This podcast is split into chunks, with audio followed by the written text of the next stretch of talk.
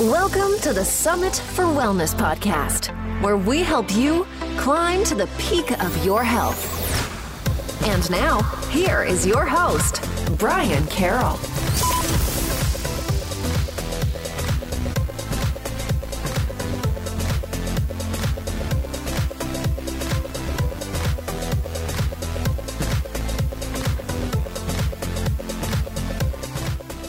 Hello and welcome to episode 43 of the Summit for Wellness podcast. I'm your host, Brian Carroll, and today's episode is brought to you by Hanah One, which is an Ayurvedic herbal blend that is packed full of adaptogenic and immune boosting herbs. And I love to use this product in the morning to give my body just a boost of mental clarity to get the day started on the right foot. I also use their Go packs for when I'm out backpacking and hiking and doing some climbing trips. And they actually just released a product with cordyceps and a few other adaptogens uh, in there as well. So to learn more about Hanah One, go to summitforwellness.com slash H-A-N-A-H. Okay, on last week's episode, I gave a little preview about what today is going to be all about, and it's comes from a question that I get asked a lot when I'm working with clients and questions that people send to me over in my emails, and it is how to create a healthy family or how to provide nutritious, healthy meal options and food options and ways to get their families moving. Now, I can give some guideline uh, to help people to get started in the right direction. However, I do not have kids yet, so uh, I can't fully give a good idea of how well it actually will work or not. And that's why this week I brought on a guest, Amy Slater, to talk about how she has been able to implement really healthy practices in her own family. And she has some really good experience with this because she has twins to deal with. And it's not just one set of twins, she has two sets of twins. And that is enough right there to keep you extremely busy. But she has found a way to be able to bring in healthy practices into her family and to provide nutritious food and to keep the family moving as well. So, this episode is going to be talking with her about how she has been able to accomplish that successfully and what other moms can do for their families to provide the same type of options for their families as well. Amy Slater is the face behind momsforhealth.com. And let's dive right into the episode with Amy Slater. Amy has been a fitness professional for over 17 years. She has her BS in nutrition and she has also completed a fellowship in applied functional science at the Gray Institute. Amy is a strong advocate for nutrition, eating real food, children's and women's health. Thank you for coming on to the show, Amy. Hi, Brian. Thank you. Seeing that you've been in the fitness field for over 17 years, and we both know that the churn rate in the fitness field is pretty high. Most people don't last more than five years. What made you so interested in staying in this industry, and what got you started? Okay, so um, I originally started um, kind of following my brothers around. They were football players in high school, and I found it very interesting how they would go in the weight room and um, work out. And I followed them around, and I and I immediately um, felt connected to fitness, to exercise, and I started devouring all the muscle and fitness magazines at that time. Um, that was kind of the mid '80s, and um, then my interest evolved as I went through school and I wanted to then get into physical therapy because I thought that was also interesting. Um, and then when I went to college, my interest was still in physical therapy, but it shifted more um, again back towards fitness as I worked in a in the university fitness center and um, and found that to be very rewarding in helping others um, gain control of their health and their fitness, everyone from students to seniors. And also at the same time, I was helping myself. I was an athlete, I participated in adventure racing, and I played rugby and I was a mountain biker and a whitewater paddler in college. Um, and then when I graduated from school, well, actually, when I was in college, uh, my initial pursuit was that of physical therapy. Um, but I kind of shifted gears and I switched over to nutrition because I um, I found that to be very interesting, and the curriculum for nutrition at Western Carolina was um, was heavily science based, and we got to work on cadavers, and there was a lot of biology courses, and I found that very interesting. So I pursued my nutrition degree and let go of my sport management um, bachelor's degree. And then when I was going through and I was going to and I was going to go through and get my registered dietitian license, I started doing the hours um, for the requirement to get my registered dietitian license. And I found it very confusing that at that time, a lot of the dietitians that I was shadowing appeared to be somewhat unhealthy to me and contradictory to health. Um, there was a lot of Diet Coke drinking, there was a lot of low fat products, a lot of food products in general. And um, that didn't completely make sense to me. It felt like something was off there. Um, so I did not pursue my registered dietitian license. Instead, I graduated from school and started working in personal training. Um, and I initially started out again working with seniors and um, at that time that i was still training heavily and i was um, trail racing and road racing and I started experiencing some injuries myself. Now I was in my early 20s and I've been racing for a few years. And so I started trying to discover the reasons behind my own injuries while, while trying to um, understand the reasons behind my clients' injuries and how to help them and help myself at the same time. And so I, um, I went forward with more education and pursued a fellowship of applied functional science, which I know you're quite familiar with. And um, that reconnected me to fitness and helped to give me a lot of the whys behind what I was seeing was happening and give me a lot of the rationale and completely shifted my thought process on training in general and just basically wellness in general. And um, that helped to propel me forward in my um, fitness career and reconnected me to it. It's pretty interesting that a lot of professionals, such as trainers and practitioners, tend to learn a lot from their own health issues, such as injuries or any other health issues that they might experience. So I love to hear that you went through that process of injuries and you step back and decided to take a look at that and figure out how can I now apply this to the people that I work with instead of just focusing on yourself. So I love that piece. Absolutely. I think it gives you a, a sense of the client and what they're going through because you've been through it yourself. Not that your experience matches their own, but it gives you a lot of tools, practical tools that can be applicable to them as well. So you mentioned that you started with seniors did you notice there was at some point a change in the clientele that you were working with, or did it slowly adapt um, more towards children and uh, mothers over the years? My shift towards mothers and women um, started after I became pregnant with my first set of twins. That's when I started to really understand the importance of women's health and the lack of support here in the United States for women's health because I did not receive the support and care that I felt that I needed. And I didn't have the knowledge base. Even being a fitness professional, going through a, a GIFT fellowship, I did not have the knowledge base for women's health and for my own care coming out of my pregnancy.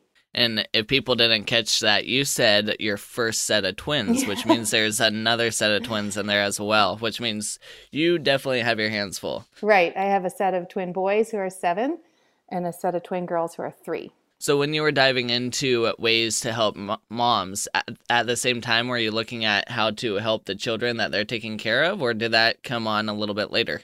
I felt like it went hand in hand because my, um, as I was as I was recovering my own health and um, understanding and learning a lot through mentors from GIFT, I started learning a lot about the, cellu- the importance of cellular health and the importance of nutrition and its impact, its huge impact on our physiology as a whole.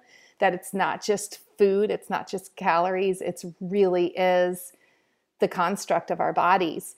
And um, applying that not only to adults but to children, it just it seems to make sense. And you ran into a health issue right after your first set of twins. So, what was the health issue that you went through, and what was the process you uh, discovered along the way of trying to figure out how to help yourself in that process? That really was the catalyst to Moms for Health and and my pursuit of understanding why. And what happened was after I gave birth to my boys, I my health started to break down significantly. I was not nourishing my body to support breastfeeding twin boys. I, I nursed them for 11 months, but in looking back, um, it, I was not feeding myself what I needed to to support um, their nutrition nor my own. I developed joint laxity, um, pain in my back, pain in my hips, ongoing just symptoms that I couldn't put a complete finger on what was going on. And it really came back to my body was basically eating itself. Um, I lost a lot of weight very, very quickly after the twins, and I looked fantastic. I was lean, I was still very muscular, but I felt terrible. And I couldn't care for them the way that I can care for my girls now. Um, because of how I'm taking care of myself now, I felt uncomfortable holding them.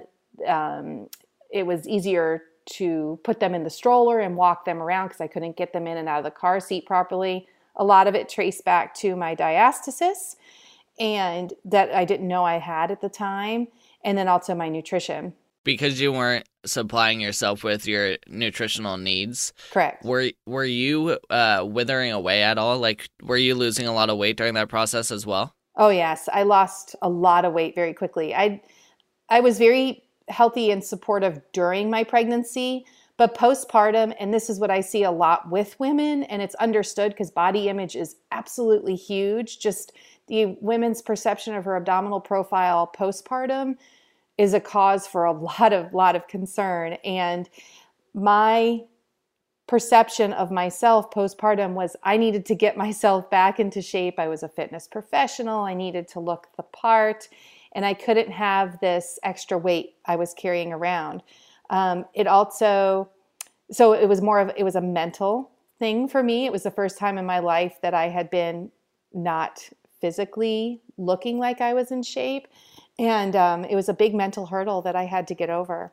What are some of the the uh, stereotypes that women face after pregnancy that they need to get back to do they is it like a certain time frame they need to lose a body weight or a certain size they need to get back to?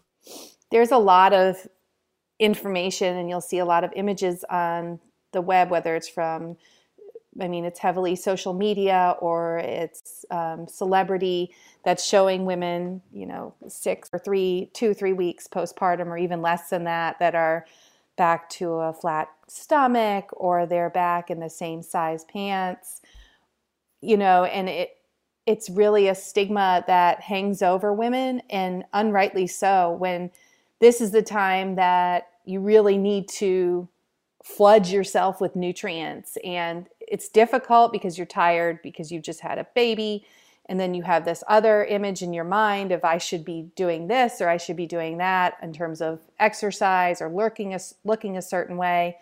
And it really is is very very difficult on a woman when their main focus should be on their recovery. And um, i went through training with jenny burrell um, out of the uk and it was absolutely phenomenal. And their approach to women's health and care postpartum is completely different in Europe than it is in the United States, and the focus is more on the woman and her recovery um, from that pregnancy. You want to dive into that a little bit more? What what does the differences look like? So they're going to receive uh, postnatal care. They're going to receive um, women's health physical therapy, which I when I went through my um, postpartum check at six weeks, I was given the okay, and I was being seen by um, University of North Carolina maternal fetal fetal medicine, which is the best of the best for pregnancy care. Because of the high risk pregnancy with t- the twins, and I was given the the green light to go ahead and do all activities where I had a huge diastasis, and nothing was said to me about postpartum um, care about women's health PT. I didn't even know it, it existed until um, a year after I had had the, the boys and was still trying to figure out what was going on with my diastasis. So they're going to receive women's health physical therapy. They're going to be have a more um, supportive environment of um, resting and recuperating in that postpartum period. So over here in the states, are women expected to figure all this out on their own then? It's changing because of fitness professionals and that are increasing their knowledge.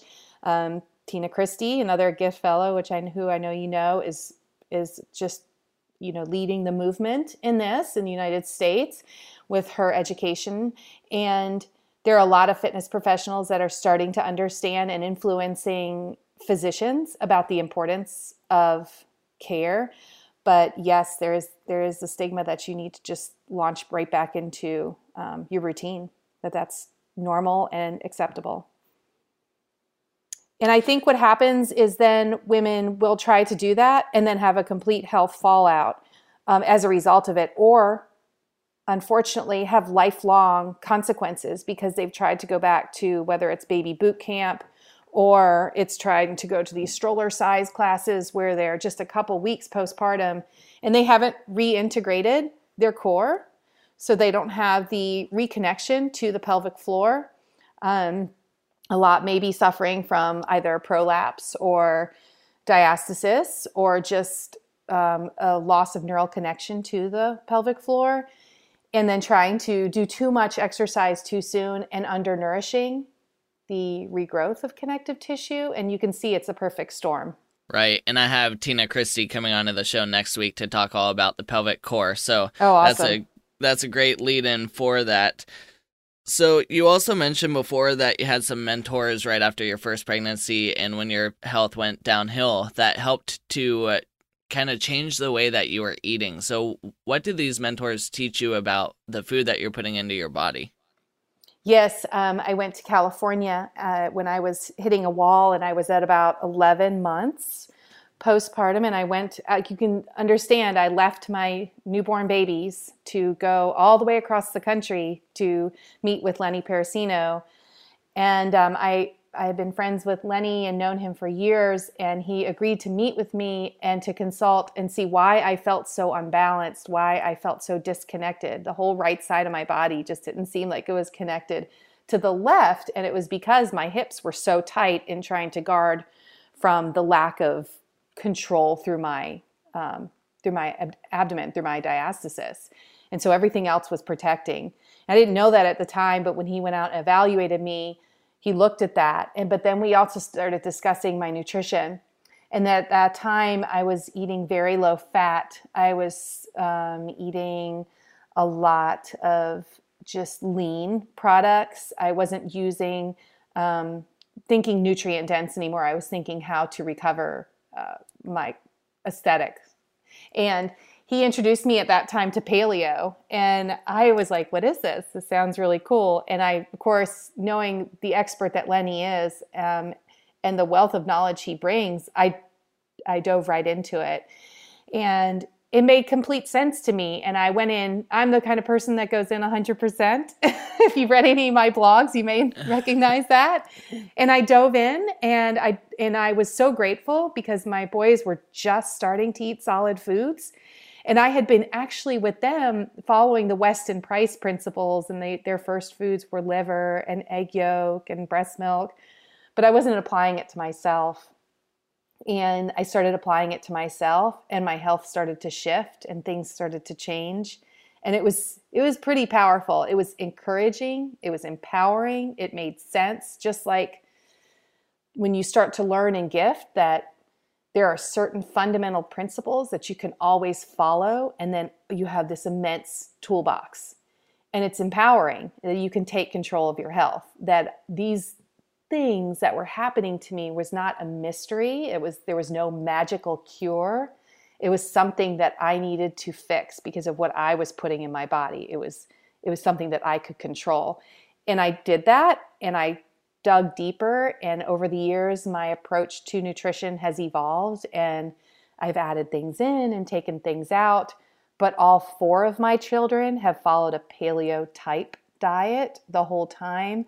Um, they have had ice cream now, you know, and they've had, um, let's see, they've had they've had chocolate. You know, they've had. They're not like we're not living on a plantation somewhere. We're normal people, but um, yes, they followed a paleo uh, type diet their whole life, with the exception of raw dairy, and I've you I followed it for, let's see, the seven years now. And it's been awesome. It's been an awesome journey. Huge, huge changes in my stability um, from a physical standpoint. My I can do more now. I'm stronger now after two sets of twins than I was when I was racing um, road bikes. Do you think that's strictly from the nutritional change that you made? Or do you think that's just because you're more aware of like your pelvic floor and the pelvic core and everything that's attached to that as well? It's a combination of both. It's training. You know i i follow um, obviously I follow training in all three planes of motion i also follow loaded movement training principles and putting lines of force through my muscles but then when i'm training i'm thinking about how can i feed the growth of this connective tissue instead of thinking about how can i stay under a certain number of calories a day. And that was my mindset for so long and i've and i understand that mindset being in fitness for a huge part of my life. Um, but it's a dangerous mindset especially for women especially for women who have had babies for that to be their focus.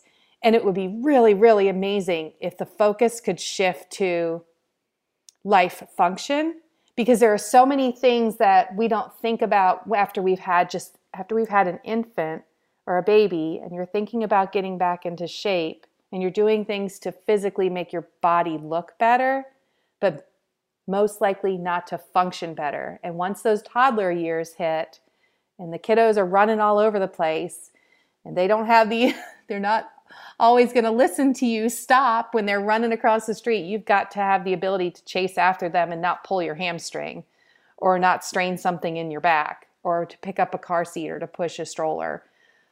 And it sounds simple when you're fully intact in the prenatal period, but after you've had a baby, things change. And you need to have the stability and the ability to to change to move, to to take care of those those kids.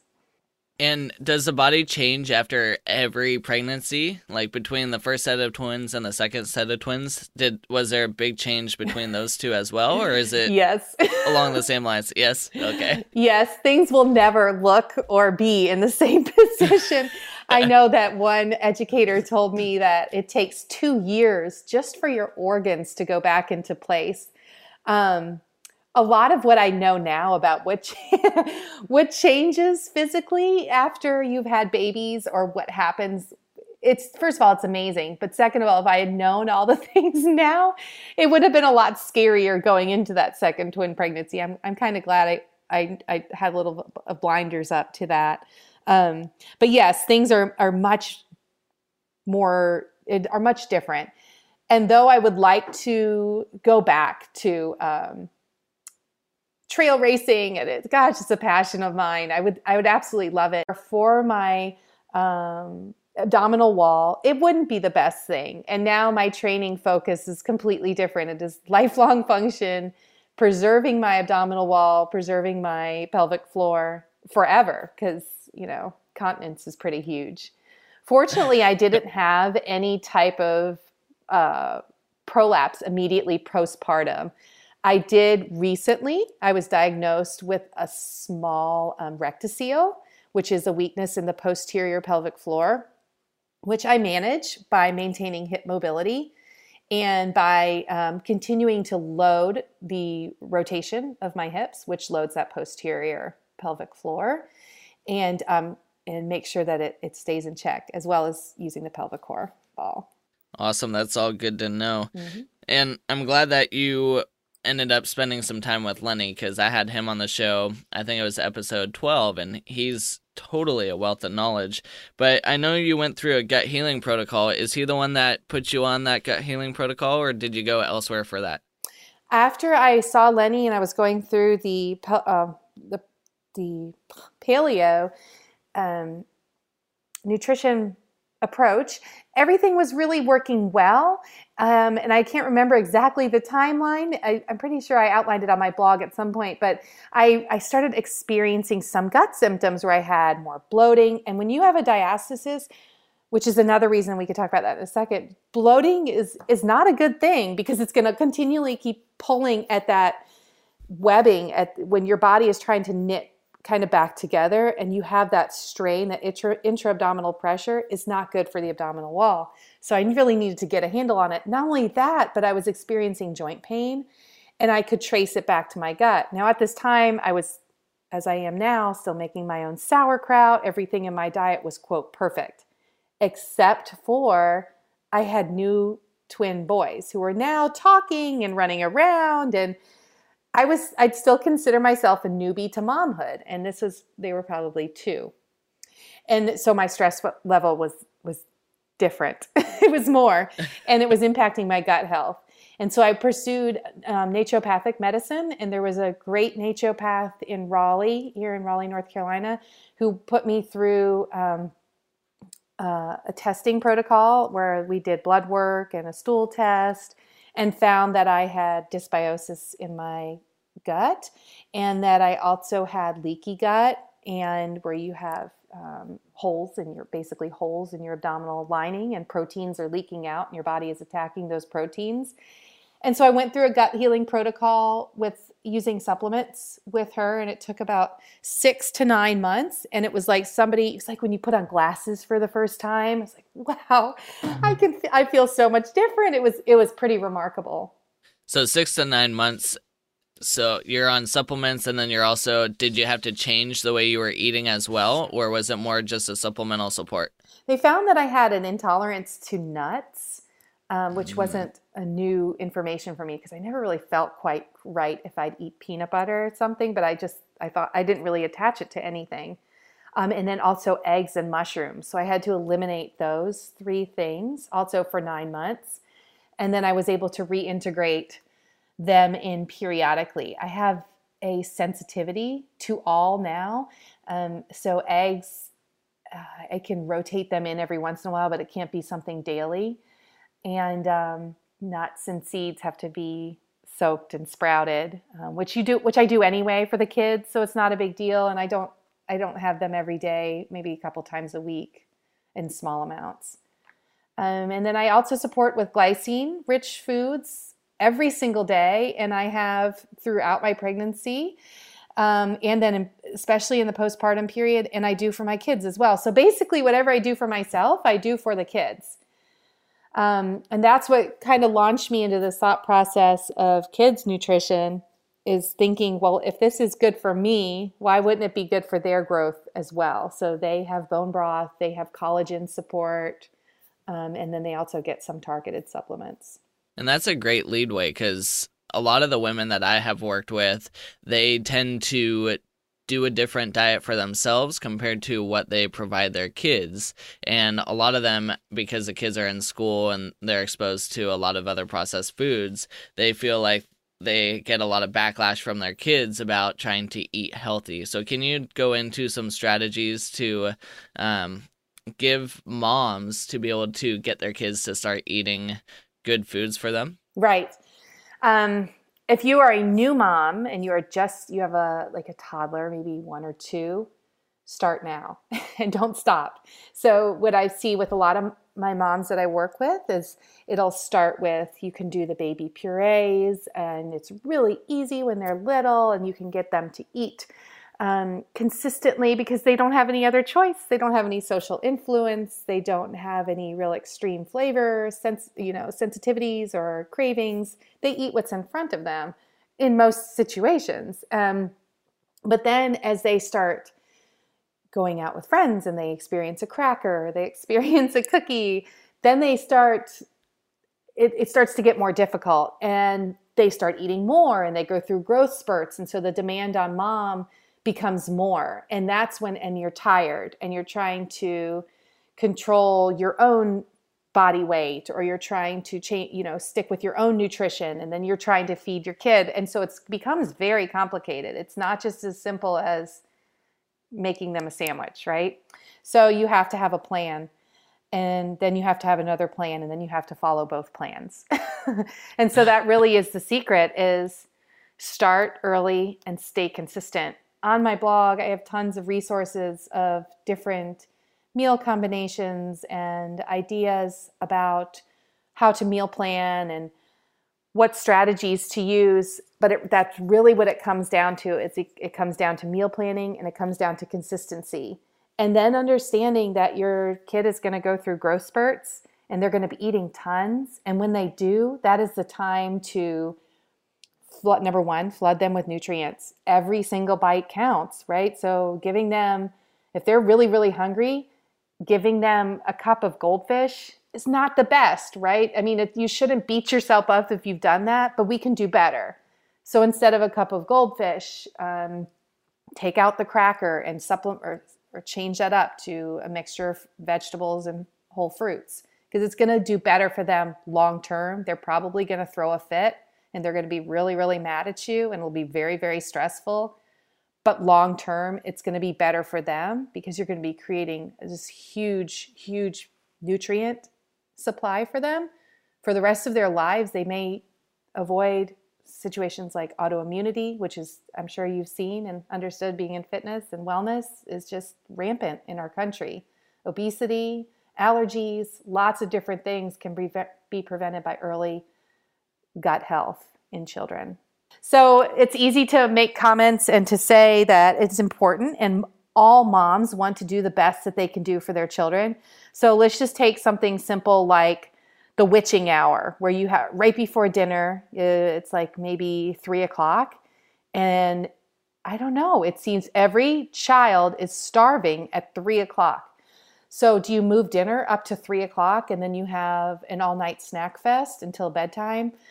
That's up to you. But I my strategy on this is to give them something at this time that you something a little bit from dinner. So whether it's like they're really really hungry, great. So you give them something now, some of their vegetables now mixed in some with something they really like. So for the girls, I'll give them half of their salad or all of their salad depending on how hungry they are with a piece of cheese or with a piece of chicken or with a an ep, a half of an epic bar or something that they really really like to pique their interest in the snack versus at that time if i just gave them a big bowl of their salad they're three they're going to look at me like you know i'm the devil. And but if i give them instead a half of their epic bar it's going to draw them to the snack they're going to eat the epic bar still be hungry and eat their, their salad if they choose not to and they throw a fit then you just got to put your foot down and you've got to say no this is what I have for you.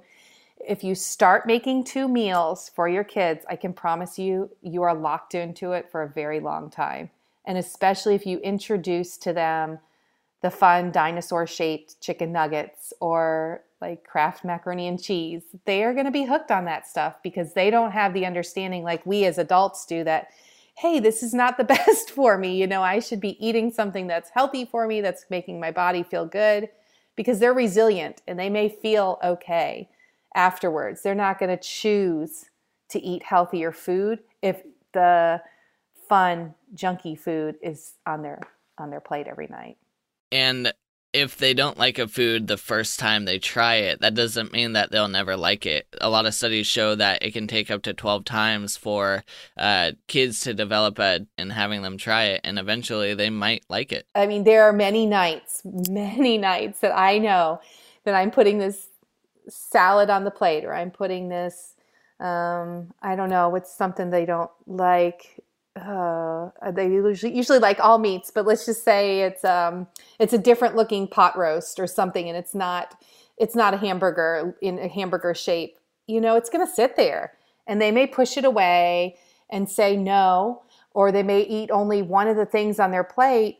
Um, that's why I always have something that I know they'll like on their plate, whether it's avocado or olives or a hard boiled egg. And I'll also have all the other food on their plate as well. And if they don't eat the others, you just keep giving it to them because they'll know it's always going to be on their plate. And I have a one bite to be polite policy that you got to give at least one try, you know, and if you don't like it after that, nobody is ever forced to eat. And you don't have to eat your dinner. But if you don't eat your dinner, you don't ask for something else. I'm not making something else.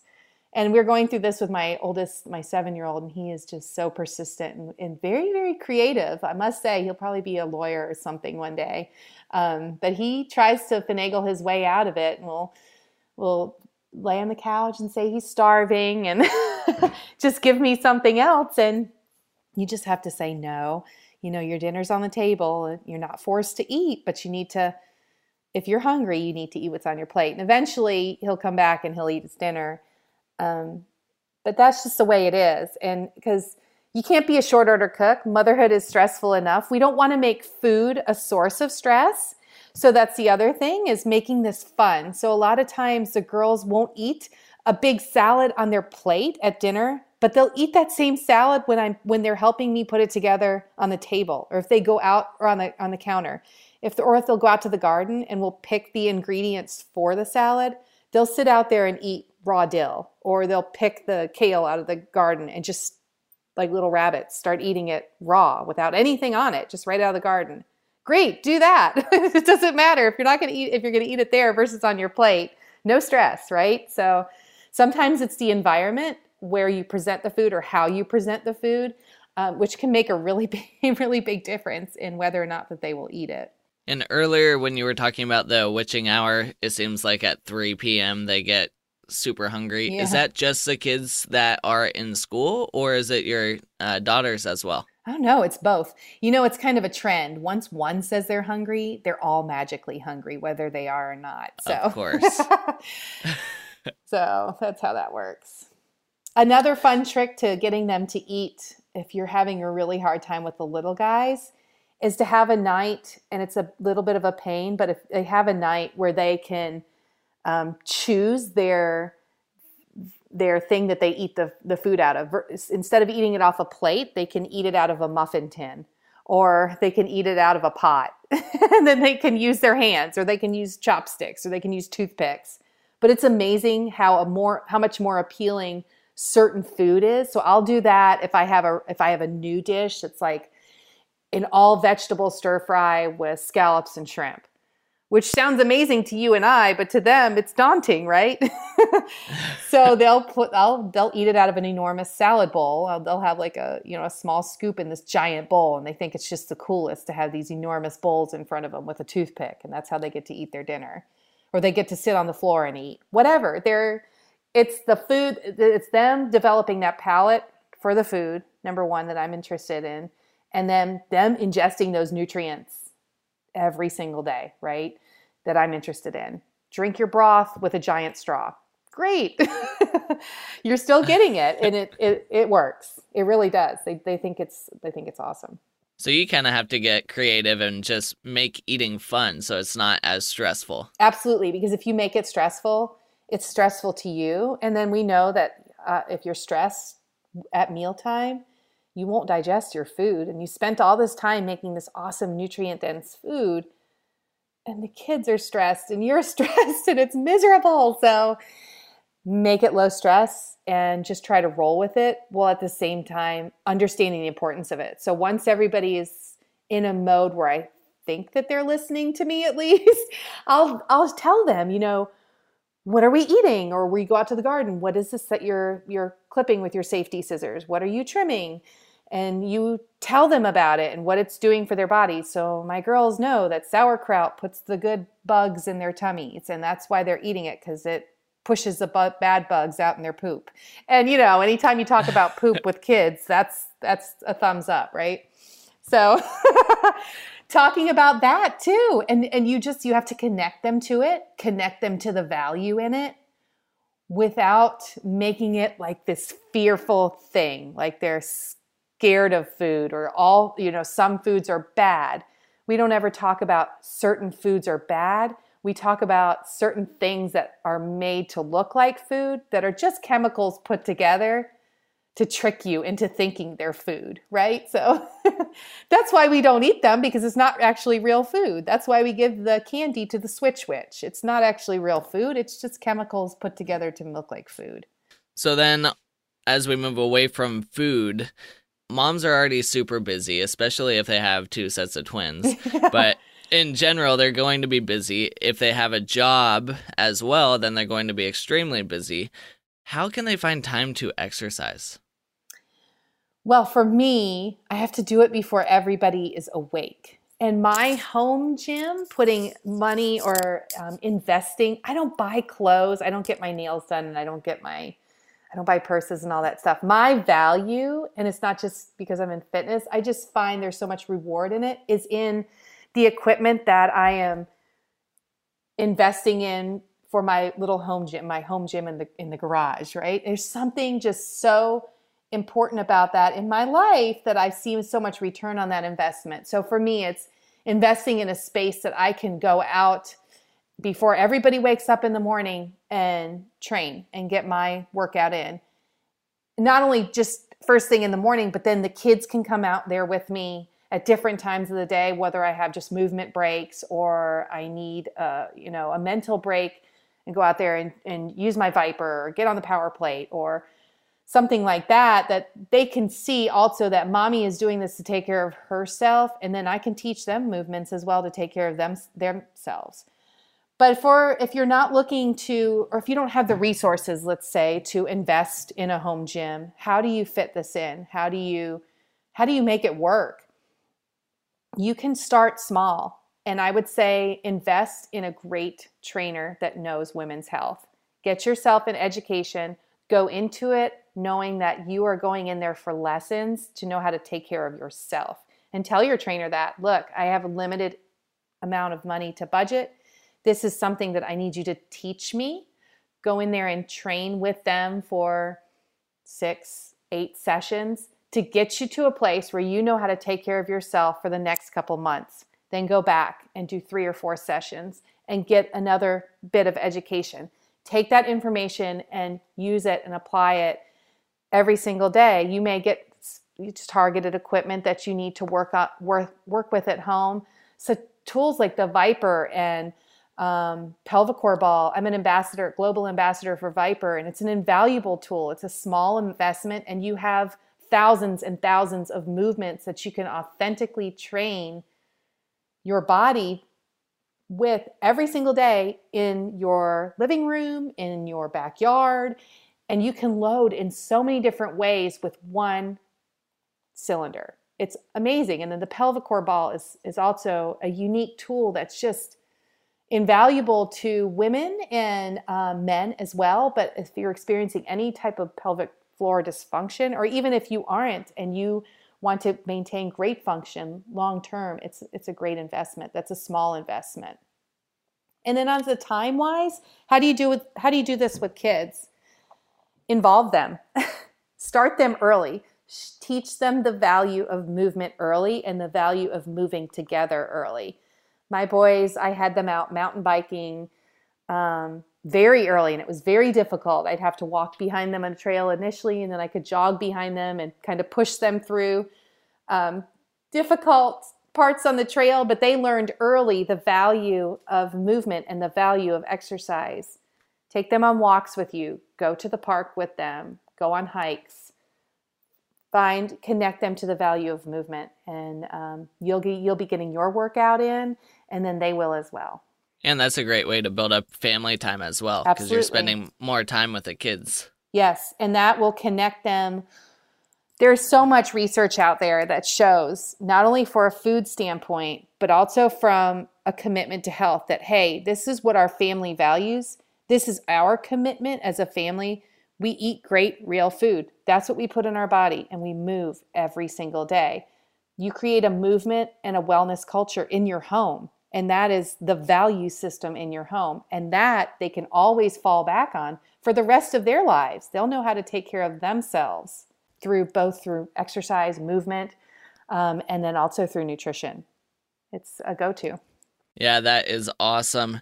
And at your website, moms4health.com, and that's the number four, um, you have recipes on there. You have different information how to empower mothers to be able to take care of themselves while they're taking care of their kids.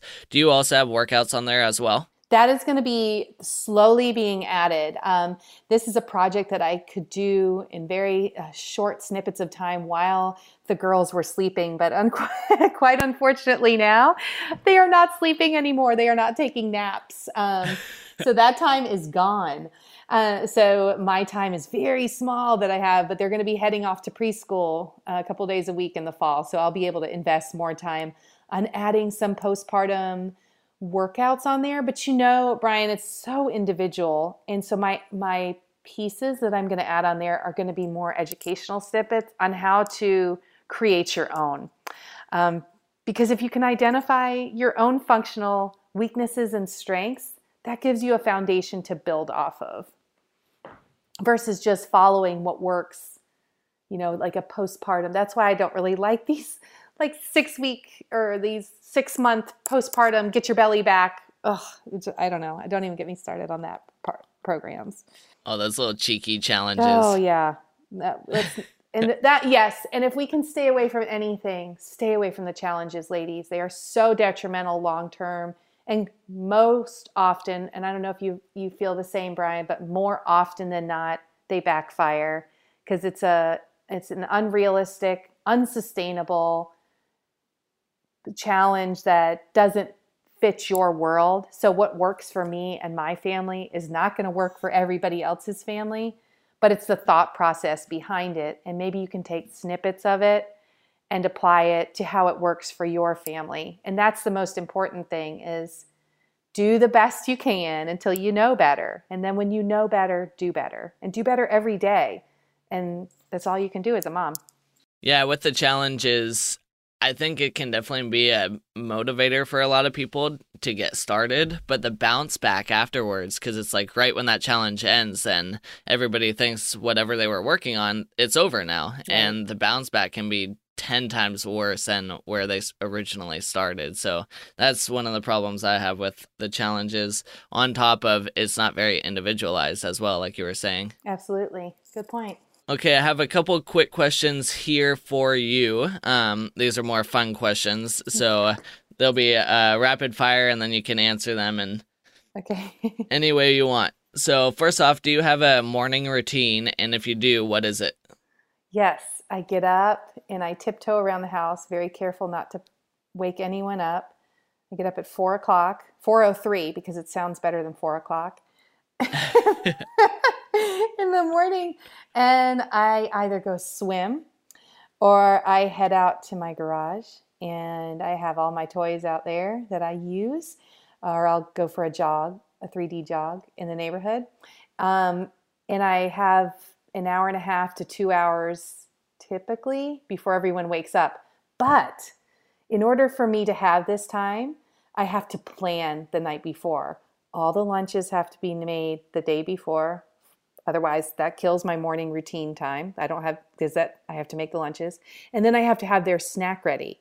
And here's a little trick: if you're looking to get supplements in your kids, let's see, my kids get fish oil, and they get um, um, probiotic in addition to the fermented stuff they eat, and they get it in a little bit of applesauce. So they think they're getting this amazing treat every morning, but it's got their fish oil and their probiotic and a magnesium supplement in there. It's just uh, get you adult size supplements and divide them down in, in half for the kid kid portions, kid kid doses, and mix them into applesauce, mix them into something, and then they come down and they happy and content so I can get myself wrapped up and give me a little time before breakfast. So that's my that's my morning routine. And then earlier you said when you first got onto the paleo diet that you were eating liver. What's your favorite way to prepare liver so it doesn't taste like butt? Oh, liver is amazing and it does not taste like butt.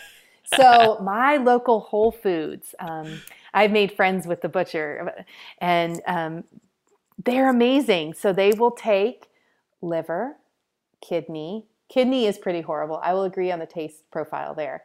Liver, kidney, heart and ground beef, grass fed ground beef, and they will grind it all together. I've perfected my ratio for that. They'll grind it all together for me. I get um, 20 pounds at a time and they divide it into 10 two pound packs.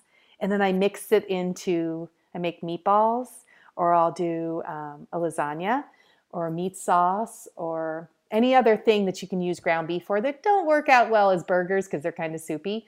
Um, but don't let that scare you. But you can't even tell. And um, my husband eats it, and he is the detector for any everything. I just don't tell him what's in it.